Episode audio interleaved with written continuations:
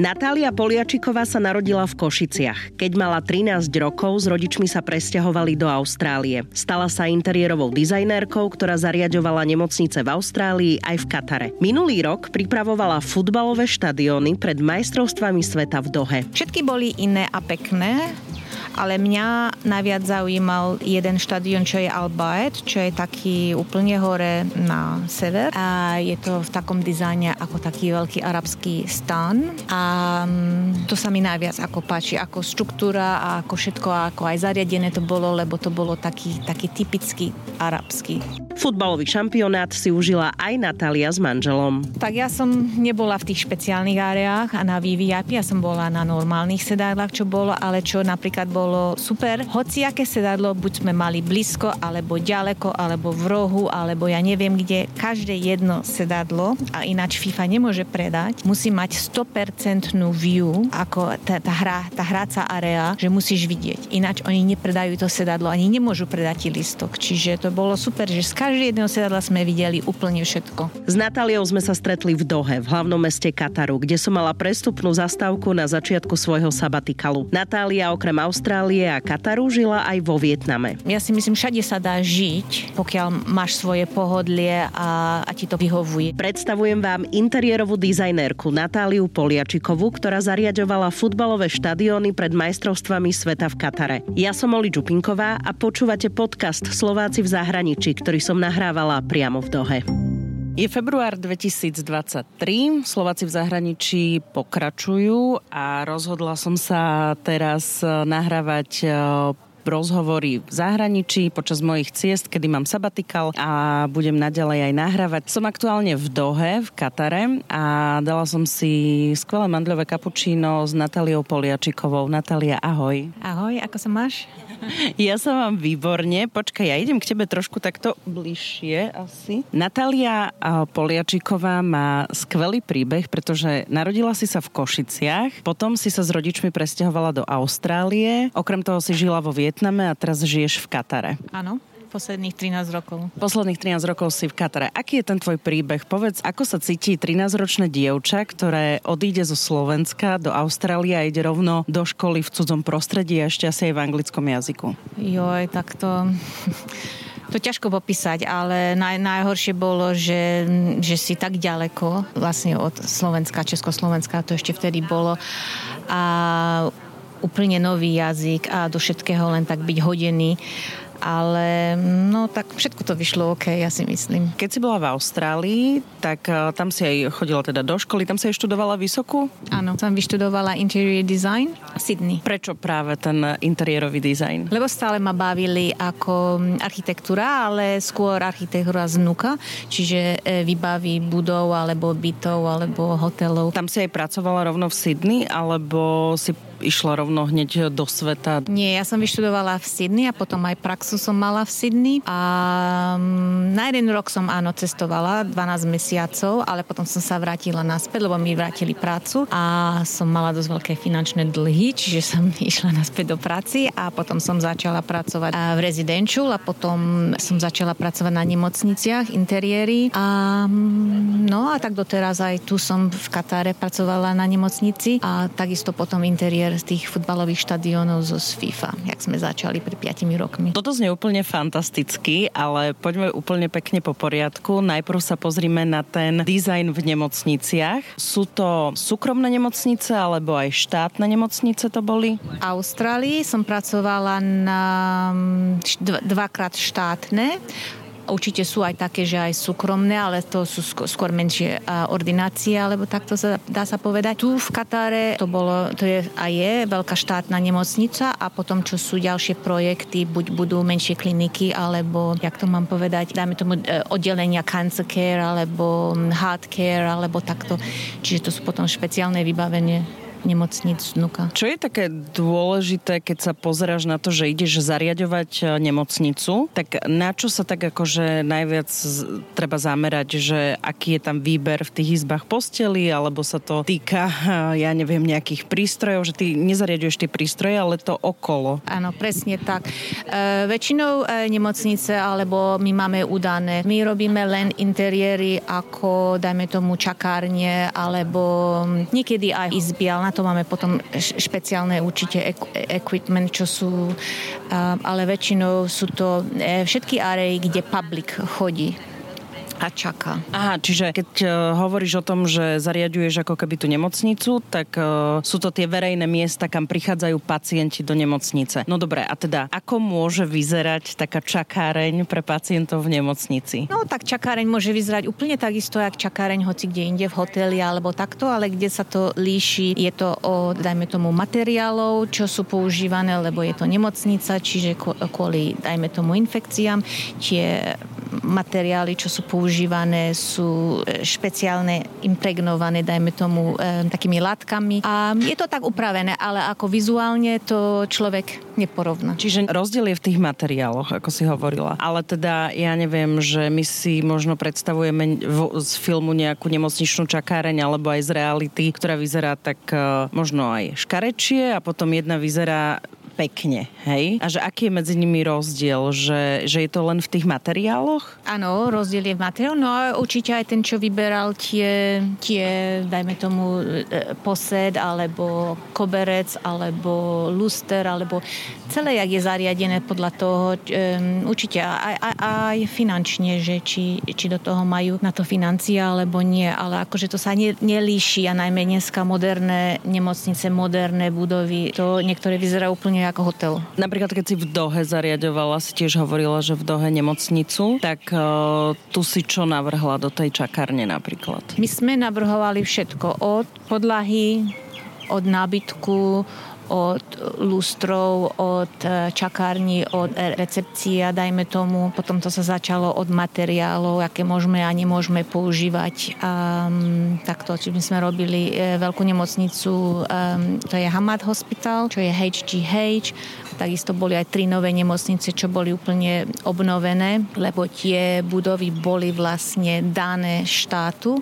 Spred uh, minulosti boli používané ako na, um, myslím, že tu boli nejaké Games 2006, Asian Games a tie potom tie budovy a ten celý kampus bol darovaný štátu. Čiže my sme museli tie budovy úplne prerábať, úplne znuka a navrhovať čakárne, izby, operačné sály a všetko. Ale to je, to je tým, to nie len ja robím na tomto stále tým, stále sa dohodujeme a stále to je ako schválené. No a nájdem napríklad, e, keď by som prišla teraz do tejto Hamad Hospital tu v Katare, do čakárne, dajme tomu, že nájdem tam niečo iné ako možno v bežnej čakárni v nemocnici na Slovensku? Či je tam viac televízorov v čakárni, ak vôbec je, hej, lebo niekde v súkromných klinikách na Slovensku je telka, kde ide nejaký spravodajský kanál, tak či v týchto je niečo špeciálne, alebo si tam môžem listovať tiež knihy alebo časopisy. Je tá čakárne niečím niečím taká iná? Nie. Je pohodlná, je e, ukľudňujúca, alebo dajme tomu, že tie farby používané a všetko, lebo takisto aj farby majú efekt na ľudia. Všelijakí ľudia čakajú v nemocnici. Niektorí, čo sú stres, e, majú dlhé čakanie ako na appointments alebo takto. Je tam nejaká možno hudba? Niektorých áno, niektorých nie. Podľa toho, podľa toho aká nemocnica a najmä či je privátna alebo či je štátna. Myslí sa napríklad v takej čakárni aj na deti, že je tam nejaký detský kútik? Špeciálne na detskej nemocnici, čo je pediatrics, určite. Farby sú iné, takisto všetko je na, prispôsobené pre deti, aby takisto mohli čakať dlhšie časy v tej jednej časti a nemuseli byť nespokojní. Zariadovala si aj nemocničné izby, či len tie čakárne? Áno, áno, robili sme aj nemocničné izby. No a potom to sú už špeciálne tam určite materiály a podľa toho, aká je nemocnica a aké sú tie izby, či je to na communicable disease, alebo či je to porodnica alebo ženská nemocnica. Odľa toho závisí, čo môžeme dať a čo nemôžeme dať do tých izieb. Lebo tie izby takisto musia byť funkčné, ako keby náhodou bol nejaká emergency, čiže tam treba hneď tú postel odniesť, alebo keď treba pripojiť toho pacienta na nejaké prístroje, alebo keď má infarkt, alebo niečo, dajme tomu. Čiže to všetky prístroje sú tam. Oni sú tak ako tie pripojky, to všetko je tak skryté v stene, keď to netreba, to nevidno, ale keď náhodou áno, je to všetko tam predpripravené. Ono to asi e, nefunguje tak, že ty ideš do nejakého nakupného centra s nábytkom a si len tak vyberáš, že čo chceš zariadovať. To sú asi také tie špecializované nemocničné nábytky, z ktorých ty asi vyberáš, keď máš zariadovať napríklad nemocničnú izbu alebo teda tu čakáraň v nemocnici, recepciu a podobne. Áno, áno. To je, to je všetko navrhované od začiatku, jak sa plánuje, dajme tomu, lebo dajme tomu tie izby, to už majú pripravené elektrické vývoje a takisto aj elektrina alebo tie všetky prípravky. To už je všetko prichystané v stenách a potom už ku koncu už príde ten, čo robí te, tie joinery alebo tie custom, to sa všetko dokončí. No až potom, čo sú tie, dajme tomu prístroje, e, postel alebo stoličky, ale to určite toto je už len donesené, to my navrhneme a je to donesené. Natália, a čo uh, nemocničný bufet alebo nemocničná reštaurácia aj uh, to je súčasťou tvojej práce v rámci zariadovania? Áno, aj um, také sme robili, že buď sme zariadovali celé miesto a sme vedeli, že kto príde aká prevádzka bude, čiže sme zariadovali od stoličiek po ladničku, po, po všetkých fit alebo dajme tomu, že sme dali len jedno miesto, aby potom prišiel prevádzkár a oni by si urobili svoje miesto, ale či tak, alebo onak je, bolo to zariadené, stále bolo to takto, že pacienti v nemocnici mali stále stále veľmi výhodné kúpiť buď kávu, alebo ten sandwich, alebo tú polievku, alebo čo je, že nie to nebolo predražené. Skôr o mnoho, o mnoho lacnejšie, lebo je tu dotované e, nemocnici. V slovenských nemocniciach sa vždy bavíme s kolegami alebo s kamarátmi, že sú tam také práve že nezdravé veci, vyprážané a, a vonia tam držková, parížak a rezeň a neviem čo. Viem, že to asi nie je súčasťou tvojej práce, ale tak si všímaš, že čo v tých e, bufetoch, keď ich zariaduješ, čo sa tam potom vlastne predáva? No tak to my už v tom nemáme ako veľa o čom sa ako rozhodnúť, lebo to už závisí na to, jak sa, jak sa tá nemocnica, podľa toho, aká nemocnica rozhodne, ale väčšinou stále ja som videla ako skôr zdravšie jedla, ako také nezdravé. nezdravé. Ako sa dostane človek zo zariadovania nemocníc k zariadovaniu futbalových štadionov? Toto ma zaujíma. No tak to bolo tak, že mm, som pracovala na nemocnici tu v Katare a som odišla z práce kvôli tomu, že mm, môj kontrakt bol skončený a mm, aj tak som myslela a som čakala, že nájdem Áno, práve sa so mnou rozlúčila moja krsná dcera, ktorá odišla na krúžok a my môžeme pokračovať v rozhovore, prepač. Nič sa nestalo. A potom som, ako som nehľadala robotu, ale moja kolegyňa jedna, čo som spracovala v nemocnici, mi zavolala, že či náhodou neprídem a, a či nezastupím ju, lebo ona ide na, na matersku na tri mesiace. A hovorím, no dobre, že prídem, že čo to je. No, že nám treba veľmi e, vybaviť futbalové štadióny e, zo medical equipment lebo každý štadión má svoje, majú v podzemí, majú kliniky, majú medical center pre, pre hráčov a aj pre public, aj pre všetkých. Tak som začala tam najprv na 3 mesiace, potom 6, potom takto a som pokračovala až do, až do konca. Čiže ja, keď som začala tých štadionov, my sme mali udané tie medical equipment, čo mali byť dané, čiže my sme museli úplne od začiatku začínať, sme, sme museli vybaviť medical centers, medical rooms, to bolo doping controls a first aid pre tých štadiónov. Každý štadión má aspoň minimum 40 tisíc sedadiel, čiže to je dosť veľa. Dajme tomu, že to bolo aspoň 10 medical rooms, jedno medical center a takto. FIFA nám udávala, aký equipment treba a my sme museli začať ísť ich navrhovať. Čiže 8 štadiónov sme mali dokopy spolu, To sme začali, to sme navrhli a potom sme pokračovali so s ostatnými vybavenia interiéru, čo boli VIP, VVIP lounge a Emir Rooms a tieto všetky um, areji, kde, kde im trebalo vlastne nabytky tak poďme po poriadku. Každý štadión má ako keby pod tým nejakú akože takú miestnosť, kde, kde je teda, keby sa čokoľvek stalo, tak je tam ako keby nemocničné vybavenie? no tak určite, keby daj, dajme tomu, hoci čo sa môže stať a to stále musí byť každé facilities pripravené na to, keby náhodou niečo sa stalo, je tam prvá pomoc. Či, či je to hráčom, alebo či to je e, spectators, čo sú Čiže áno, tak. Dobre, a teda v Katare bolo tých 8 štadionov futbalových počas majstrovstiev sveta. Čo bolo také špeciálne, možno keby si sa mala tak spätne na to pozrieť, čo takú najväčšiu nejakú vychytávku, ktorú ste vyberali niekde do niektorého z tých štadionov? Každý jeden štadión áno, bol iný. Jeden štadión sme nerobili nič, lebo ten bol existing, čo bol ten Khalifa štadión. Ten, tam sa len obnovili, tam len pridali ako sedadla, obnovili strechu, ale už tam tie všetky izby a, a nabytky, to všetko tam bolo. My sme to len obnovili, ale ostatné, ako vychytávka, ja si myslím, všetky boli iné a pekné ale mňa najviac zaujímal jeden štadión, čo je Al Bayt, čo je taký úplne hore na sever. A je to v takom dizajne ako taký veľký arabský stan.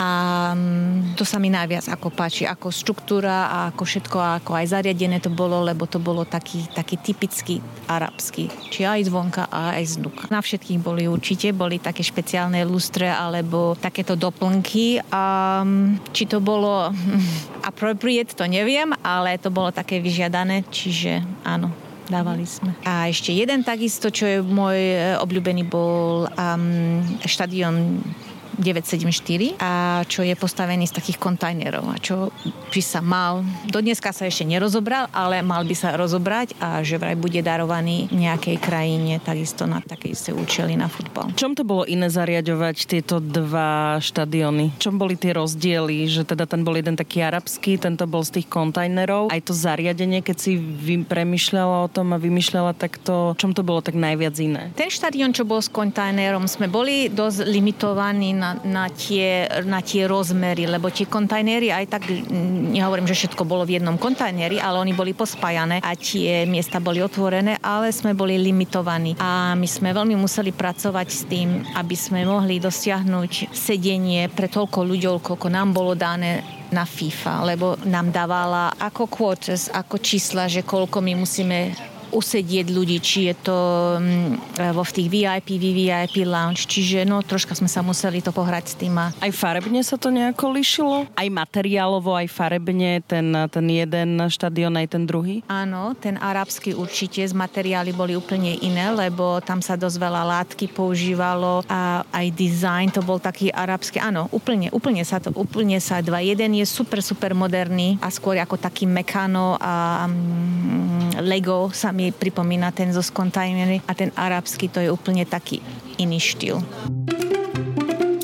Bavili sme sa o interiérovom dizajne futbalových štadionov počas majstrovstiev sveta, ktoré boli v Katare 2022 a je tam jedna taká vec, ktorá všetkých podľa mňa zaujíma, lebo ty si aj povedala, že si zariadovala tú miestnosť, z ktorej e, sledoval futbal Emir, tak uh, líšilo sa to od takých možno iných miestností, kde sa, odkiaľ sa pozeral futbal, mal on niečo špeciálne? Emir a VVIP Array, čo boli ako výhľad, mali taký istý ako každý iný, ale ako z, znuka sú tie priestory boli tak zariadené, že aby tam bol ultimátny comfort, dajme tomu ako v hoteli, čiže buď uh, jedlo sa podávalo, nápoje a úplne ako maximálny comfort.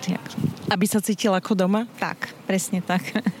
Môžeme si to predstaviť tak, že väčšinou, keď niekde prídeme, veď e, tuto v Katare, tak e, ja som teda nebola ešte, že v Dubaji alebo tak, ale v Dohe som už párkrát bola a sú niektoré miestnosti, ktoré sú tak, mi prídu zariadené tak veľkolepo, aj keď možno my sme zvyknutí na úplne obyčajné zariadenie, tak bolo to také ako, že tá, aj tá miestnosť na tom futbalovom štadióne bola taká, že veľkolepa? Nie, nie až tak, ale ale bolo to tak zariadené, ako keby ste boli v nejakej reštaurácie so s tým super výhľadom na tú hru, dajme tomu na futbal, na FIFA. FIFA sa skončila, teda tie majstrovstvá sveta v Katare, to zariadovanie futbalových štadionov tiež už sa skončilo. Ty si si užila futbal? Ty si bola sa pozrieť e, na niektorom z tých futbalových štadionoch na zápas? Áno, áno, boli sme, boli sme na všetky, akože listky sme nedostali nikto. Každý si musel kúpiť listky, ako každý sa si myslel, že my dostaneme ako listky, ale nie, tak to FIFA to je úplne, mm, to oni majú svoje. Ale boli sme, áno, lebo môj manžel je Australan, čiže museli sme a Slova Slováci sa nedostali, čiže museli sme potom ísť supportovať Austráliu a tak sme boli pozrieť, áno, štyri hry. Ako si sa cítila na tých miestach, na ktorých si vlastne pracovala, hej? Že v tom štadióne ste to zariadovali, tak aké to bolo? Uh, ja, no, tak ja som nebola v tých špeciálnych áreách a na VVIP, ja som bola na normálnych sedadlách, čo bolo, ale čo napríklad bolo super, hoci aké sedadlo, buď sme mali blízko, alebo ďaleko, alebo v rohu, alebo ja neviem kde, každé jedno sedadlo a iná ináč FIFA nemôže predať, musí mať 100% view, ako tá, tá, hra, tá hráca area, že musíš vidieť. Ináč oni nepredajú to sedadlo, ani nemôžu predať ti listok. Čiže to bolo super, že z každého jedného sedadla sme videli úplne všetko. Čiže super bolo, super.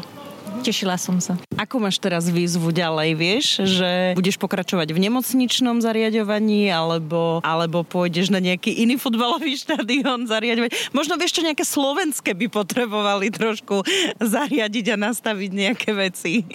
Um, momentálne som ešte nerozmýšľala. Asi nie na futbalové štadión, myslím, že stačilo. A ja neviem, tá, tá, takáto opportunity už aj tak nebude nikde inde na svete, lebo momentálne na budúca FIFA, čo bude je v Amerike, je to tak rozťahané po celej Amerike od hora až dole, že asi nie. Ako toto bolo také dobre, lebo to bolo intenzívne, to bolo všetko koncentrované skoro v jednom meste, tých 8 štadiónov a bola to veľmi dobrá experience ako pre mňa, ale keď eh, tak rozmýšľam, veľmi rada by som išla do hotelov alebo naspäť do commercial. Možno aj nemocnice, kto uvidí. Natália, ten tvoj príbeh je tiež veľmi, ako Slovenky v zahraničí, veľmi silný a pekný, lebo ty si sa narodila v tých Košiciach, to sme už na začiatku hovorili, na Slovensku, potom si išla do Austrálie, žila si vo Vietname, žila, žiješ teraz v Katare, v Dohe. Vraciaš sa na Slovensko? Chodívaš? Áno, a aj budem sa vrácať, ale ja takisto, či mám vlastne dve, dve domovy, toto je tranzitný, dajme tomu v Katare a takisto máme aj miesto v Košiciach, kde veľmi radi chodíme aj s manželom, aj so cerkou. A takisto máme aj miesto v, v Sydney v Austrálii, kde takisto ostatná moja rodina je. Čiže tak som medzi dvoma krajinami. Aký je ten tvoj vzťah k tomu Slovensku? Lebo ty si to Slovensko asi tak najviac si pamätala do tých 13 rokov a, a potom po nejakom čase, keď si sa začala tak častejšie vrácať? Ja som sa vrátila naspäť, keď my sme odišli. Prvýkrát som sa potom vrátila naspäť ako 18-19 ročná. A to bolo presne v ten čas, keď bola tá, tá Velvet revolúcia. Odvtedy som sa dosť často vracala, lebo tak, takisto som tam mala rodinu a veľmi rada sa tam vrácam naspäť. Čo máš najradšej na Slovensku? No, moju rodinu, moje rodné mesto, ľudí, strávu, hory všetko. A aké jedlo máš najradšej? Mm, no, tak brinzové halušky tie neviem, tie neviem okopírovať, čiže to asi najradšej mám rada. Takisto ten ovčí sír, to sa takisto nedá nejak, neviem, uvariť tu. A um, všetko, ako Európa sa mi veľmi páči. Vieš veľmi dobre po slovensky, na to, že žiješ od 13 rokov v zahraničí. Aj si to nejak akože trénovala, alebo ti to tak zostalo, že tak prirodzene v rámci rozprávania sa možno aj s rodičmi? Uh, no určite áno, že mi ostala tá slovenčina, to, že sa doma rozprávame s mamkou, takisto aj s mojou rodinou, alebo so s kamarátmi, dosť veľa kamarátov mám na Slovensku Slovensku. Možno, že už tam nebývajú, bývajú tak kde inde, ale stále sa rozprávame po slovensky. Čiže keď stále používa, ten jazyk je používaný, ja si myslím, ťažko zabudnúť. Hovorila si, že máš aj dceru. Ona vie po slovensky? A dcera rozumie ale momentálne nerozpráva, pretože no, ťažko je ako angličtine asi ľahšie rozprávať, čiže, lebo ona len rozprávala po slovensky do tých 6 rokov, potom sme museli rýchlo naučiť po anglicky, lebo išla do školy a čiže takto ostala. Môj manžel nerozpráva po slovensky, mal by, po toľkých časoch. Učí sa. Ale tá, tak. Keď si vravela, že si medzi dvomi domovmi, ako keby, že máš teda tie Košice, Sydney a teraz to, ten Katara Doha je aktuálne ten tvoj, to, to tvoje tranzitné miesto. Ako sa cítiš tu? Lebo je to úplne zase iný, iná krajina ako Slovensko, iná krajina ako Austrália. Tu sa cítim dobre. Ako my sme, ja a môj manžel, my sme takí ľudia, že pre nás sa dá žiť všade a najmä keď sme tu profesionálne. Akože ja tu nežijem, že len tu žijem, ako, ale sme tu profesionálne, to znamená, že dosť, dosť sme sa naučili, da, takisto aj tí lokálni ľudia tu sú, sú určite iní všade na svete, ako aj vo Vietname, ako aj všade.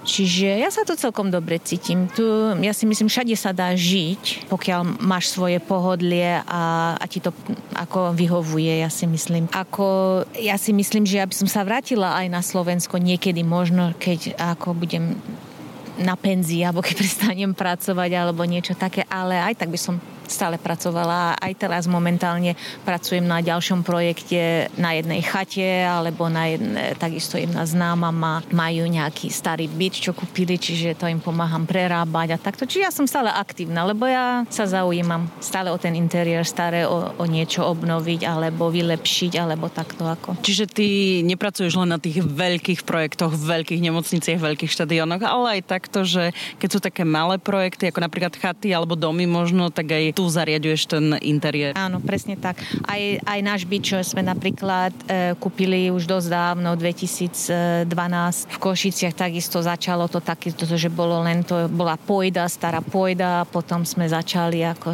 dohadovať, že ako by sme to vylepšili, čo by sme tam postavili a trvalo na to trošku dlhšie, ale netrebalo sa ponáhľať a sme to urobili asi za také 4 roky postavili. Natália, ďakujem ti veľmi pekne za tvoj čas, že si si našla tú to v Dohe, že sme si dali to kapučino a porozprávali sa aj keď trošku s takými vonkajšími peripetiami, uh, hlukom a, a ešte aj silným vetrom občas, lebo teda vo februári v Dohe je najväčšia zima, ako mi to bolo povedané. Takže ďakujem ti ešte raz za tvoj čas. Nech sa ti darí aj naďalej a držím palce. Ďakujem veľmi pekne. Som Oli Čupinková, ďakujem, že ste nás počúvali. Ak poznáte úspešných Slovákov a Slovenky, ktorí uspeli vo svete a doma ich nepoznáme, napíšte mi o nich na Slováci v zahraničí zavináč Express.sk.